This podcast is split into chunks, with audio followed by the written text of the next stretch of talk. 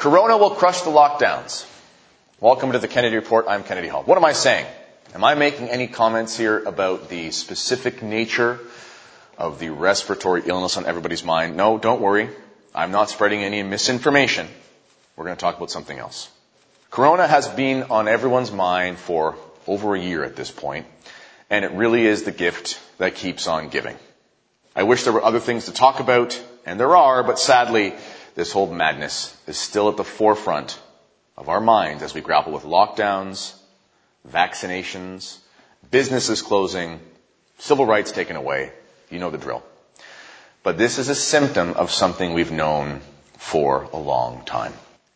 As I said in our videos that we put out about 2 or 3 months ago about the advent of global communism, the errors of Russia have spread, and a failure on behalf of the Church to properly consecrate Russia to the Immaculate Heart of Mary has resulted in this state that we find ourselves in, under the control of Marxism, true Marxism.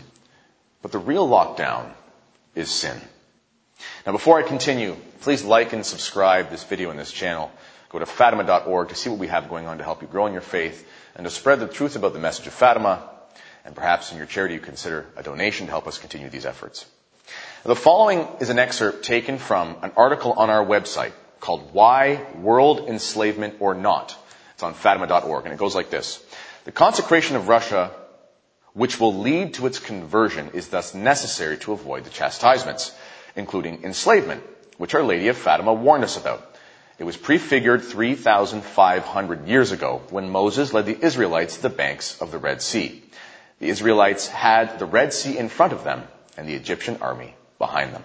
With swords drawn, ready to kill them, the people were unarmed with no means of escape. God commanded Moses to extend his arm over the Red Sea. It was only because Moses obeyed God and extended his arm over the sea that the sea parted, and the Israelites were able to cross to safety. God has given the Pope the same mission.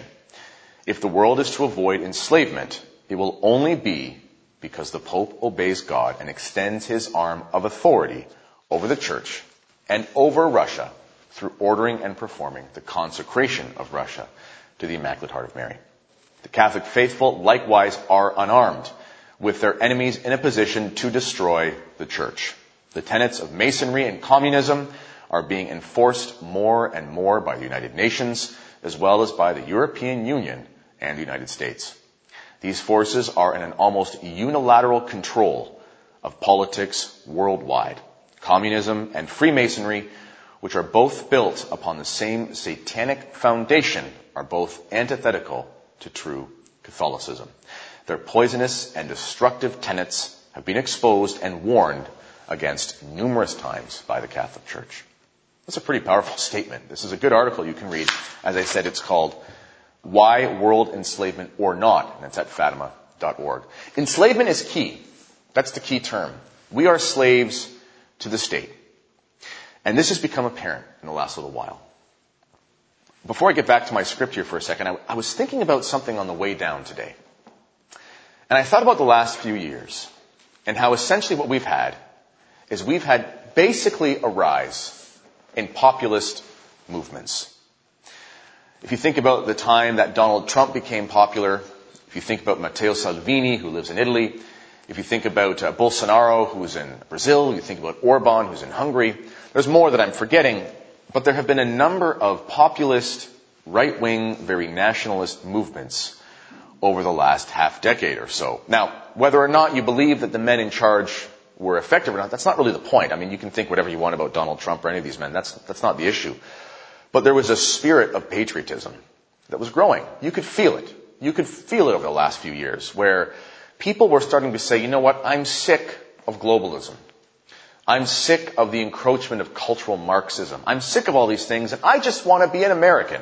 I just want to be a Canadian. I just want to be an Italian. I just want to be a man, a citizen, a patriot who lives in the country that my forefathers founded for me, and I want to be grateful to that. The globalists cannot have that. Now, the psychology of these globalist Marxists who are in control, it's very much an abusive psychology. And in my humble opinion, this is what I think I've seen as I've sort of had time to reflect on what's happened over the last few months. It's almost as if they saw the population getting a little bit too uppity. There was too much God and country. There was too much faith, family, and fatherland. There was too much of that. And again, you can think whatever you want about the leaders. You think Donald Trump was a tool of the left? That's up to you. I'm not going to debate that right now. But what I'm saying is the movement, the ethos amongst the people was growing. And I don't think the globalists were very happy about it. Whether or not they were scared about it, whether or not they were nervous, whether or not they expected it, that's not really the point. But it was happening nonetheless. Well, what better way to get rid of that than by a lockdown?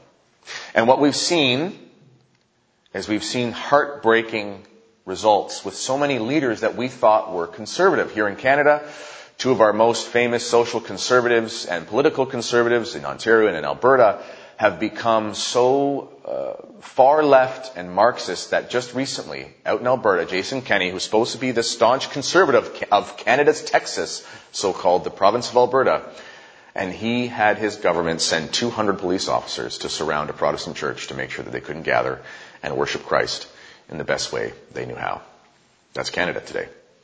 As we record this, we are into our third round of lockdowns here in Ontario, Canada, and there are other countries and states around the world who are in similar positions, and some of them might be a little bit worse.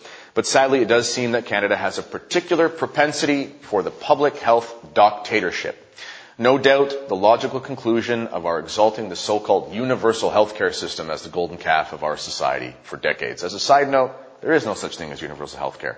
There's insurance. You either pay for it through your government or you pay for it through a private company. There's problems with both of them. I'm just saying this idea that we have free healthcare is not true. I've gone through the litany of absurdities that have taken place in the advent of global communism in other videos and articles that you can find on our website, so I'm not going to go too far down that rabbit hole here. However, I do think it would be helpful to illuminate the current public health measures that our lords and masters are inflicting upon us for our own good. As it stands, the government of my province is restricting access to buy anything that is non-essential in a store. As you can imagine, this will include places that sell things necessary for sustenance. So places that are like grocery stores and pharmacies, they're open. But of course, the major stores are also open, but with restrictions. So to ensure that you will not be part of the greatest plague since the Black Death, they're blocking off certain aisles.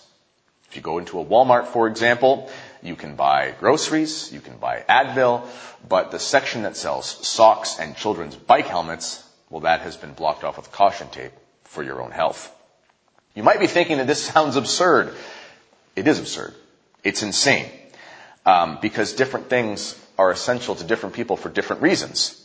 But the government says they understand what we're going through, which is why they've said, hey, it's not all bad. If you need tube socks, for example, which you actually can't buy at the local dollar store where I live because they're not essential, if you need tube socks, there's a solution. We don't want small businesses to go out of business. So you can call them and you can organize a way to pay for it through the phone or over the internet, and then you can sit outside in your car, and then they can walk to your car and you open their trunk and they put the socks in your trunk. Sometimes I imagine that we're living in some sort of bad, uncut version of the Twilight Zone. If it wasn't so sad, it would be kind of funny in a very sardonic and morose sort of way. But in any case, we're slaves. We are slaves to the government. And you might be asking yourself, well, how did we get here? What would make a person act and think in such a way wherein they'd find themselves in such a situation? I've asked myself this many times, but I think that we need to see this through the lens of Fatima. Not only are we living under communism, but in the truest sense, we are enslaved to the state. You hear a lot about enslavement to Mary in the great spiritual writers. And you hear this in the Bible. You will be a slave, I'm paraphrasing, but you'll be a slave to God or you'll be a slave to Satan. We can't escape this fact that we will be under a master, whether we like it or not. It's a matter of choosing which master that should be. But right now, we're enslaved to the state. Communism does not take root in a society unless the people are primed for it. Put it this way. You cannot convince somebody that they should basically give up all of their basic natural law principled freedoms. I'm talking about true freedoms here. You can't convince people to give those up unless they're ready to give them up. People may desire complete control of the state because of a tribulation or a natural disaster that requires some sort of intervention. That often happens. It might be because they're just sufficiently convinced that the government works for them. See, we've been talking about liberalism in some videos the last month or so. That's one of the errors of liberalism is I'm in control, therefore the government should work for me. Well, that turns into the government making all your decisions for you, so when it comes time to think for yourself, you don't really know how anymore. There are many ways we get here. But if you read the trending social media posts about what people expect from their governments during this time, many are, of course, critical of what's going on, but sadly a massive amount of people are begging the government to, quote-unquote, do more, which basically means control their lives any more or harder than they have been. So how did we get to the point where we would actually expect the government to make us healthy? Think about that for a second. You want people who sit in a city parliament or legislature somewhere to actually regulate your health statistics.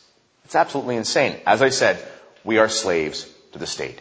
We expect everything from our masters, and we want them to take care of everything for us. No matter how we got here, no matter how you look at it, we live in a world where the majority of people are willing slaves to the state. We have sufficiently enslaved ourselves to the government, and a large number of citizens are totally fine with that.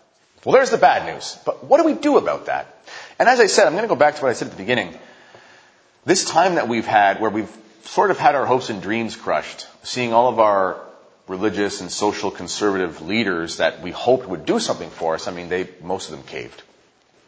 That's actually kind of a grace. And the reason for that is because now we know that we can't expect a natural solution. We need a supernatural solution. God is allowing this to happen to us, whether he's inflicting it in some way or allowing it to be inflicted upon us. It's for our own good. We thought that we could have a politician or a series of politicians fix our problems, but ultimately we cannot. It is a supernatural problem that requires a supernatural solution. Just before Easter, my family and I visited our priests to have some items blessed. My wife handed our priest a new rosary that she was gifted, and Father took out his book of blessings, which is called the Roman Ritual. He asked me offhand, he was flipping through the pages, and he had my son actually holding the water that was going to be used to blessing the rosaries. And he just said to me, "Kennedy, do you know how to say rosary in Latin?" And I did. I said, "Father, isn't it rosarium or something like that?" And he said, "Well, that technically is what you call the series of prayers." But as he's flipping through, he kind of laughed and he said, "The rosary is actually called Corona." I laughed and I thought, well, that's kind of timely. And he said, "Yeah, it means a crown, of course, but it also means a chaplet." I knew that it was the word for crown, but I had no idea that's what you called it for a chaplet. And it dawned on me, this whole advent of universal communism and this health dictatorship, it is about the consecration of Russia to the Immaculate Heart of Mary. It is about our reluctance to make reparation for offenses against the Virgin Mary. It's all about our preference to bend the knee to the diabolical state rather than to rest on bended knees with our rosary or our corona in hand. You see, there is a true corona and there is a false corona. The true corona belongs to Our Lady. We hold it while we say our prayers, and also her queenship and Christ's kingship needs to be enacted in our world to solve what's happening. And that's why I'm saying it is the corona that will crush the lockdown. There is a demonic element to this. Ever since this thing has started, I've been saying this on videos for the last year or so, that it seems like a demonic fog of tyranny or almost stupidity is just lording over the world right now. It's never been just about a virus. Our world and our popes have failed to answer the call of spreading true devotion to the Immaculate Heart of Mary in the way that heaven requested. It is about even more than the consecration, as the Message of Fatima implores us to perform First Saturday devotions to make reparations for the sins against our Lord and Our Lady. And that doesn't stop just because a consecration may take place. The past year has been something like a crowning of the New World Order, something like a coronation, if you will. And while there may be certain natural means we can use in order to make life a little bit more sane, and we should pursue those if we can, ultimately, it will be the corona of Our Lady, the true corona, that will exorcise the world of the false corona that has illuminated our Marxist regimes as the plagues that they really are. So, we have a lot of hope here. we have the real Corona on our side. Padre Pio called the rosary a weapon for our times. I can't believe it took me a year to figure this out. But the rosary is called the Corona. I can't bring that up enough. It really is kind of, in a sense, humorous that the solution to our problems is true devotion, is the consecration of Russia to the Immaculate Heart, a way of stopping the errors of Russia. And our weapon against the Corona lockdown is the Corona of Our Lady. So hopefully that brings you hope. Remember to pray your rosary every day. Pray for the consecration of Russia to the Immaculate Heart to take place in the true way that it was asked for by heaven. And if you've liked this video, please like the video, please subscribe to our channel, please visit Fatima.org and consider a donation to help us keep these efforts going forward. This has been the Kennedy Report. I'm Kennedy Hall, and God bless.